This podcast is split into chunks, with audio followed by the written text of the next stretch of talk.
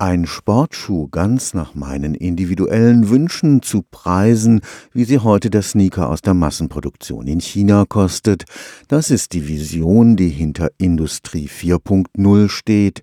Glaubt man den Experten, stecken wir schon mittendrin in einer neuen industriellen Revolution.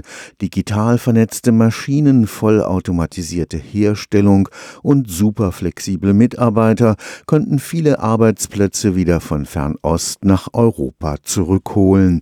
Das ist das Fazit einer umfassenden Studie, an der das Karlsruher Institut für Technologie beteiligt war. Damit das funktioniert, müssen die Einsparpotenziale durch die Digitalisierung konsequent genutzt werden. Wie geht das? Wie kann das so günstig funktionieren? Das soll eben nicht zulasten, dass irgendwelche Minimallöhne bezahlt werden, sondern dass ich ein System habe, was effizient aufeinander abgestimmt ist. Und das kann nicht nur in einer Fabrik funktionieren, weil das haben wir bis jetzt heute schon effizient gescheitert. Was wir oft heute noch haben, ist ganz viel Verschwendung zwischen den Fabriken. Dann liegt es ein paar Wochen im Schiff rum etc.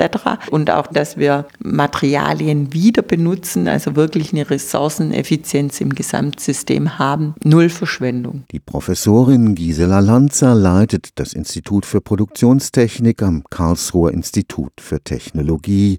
Gemeinsam mit Kollegen der Universität Leipzig und der Deutschen Akademie der Technikwissenschaften hat sie untersucht, wie eine hochindividualisierte Produktion mit gleichzeitiger Nullverschwendung aufgebaut werden kann. Welche Leitplanken würden uns jetzt helfen, dorthin zu kommen? Zum Beispiel, dass der Mensch dann auch wandlungsfähig, veränderungsbereit sein muss und da dazu braucht er zum Beispiel auch Assistenzsysteme, dass er befähigt wird, das System zu verstehen, zu verstehen, warum er jetzt plötzlich von der Maschine A, von der Fressmaschine zur Nähmaschine wechseln muss. Für die Realisierung von Industrie 4.0 muss die Bereitschaft zur radikalen Veränderung zum Bestandteil der Unternehmenskultur werden. Jetzt muss man das natürlich weiterdenken, dass wir heute von einem relativ wandlungshemmenden System ausgehen. Also wenn ich Zahnräder produziere, dann produziere ich Zahnräder, große und kleine, vielleicht auch andere metallische Produkte, aber ich bin nicht in der Lage,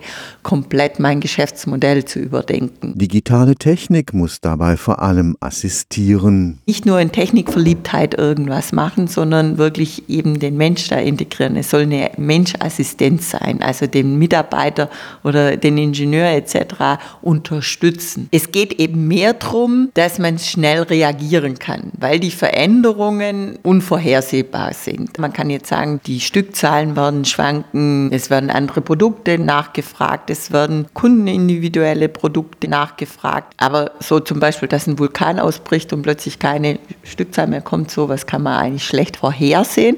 Aber man muss ein System schaffen, was dann ganz schnell reagieren kann. Stefan Fuchs, Karlsruher Institut für Technologie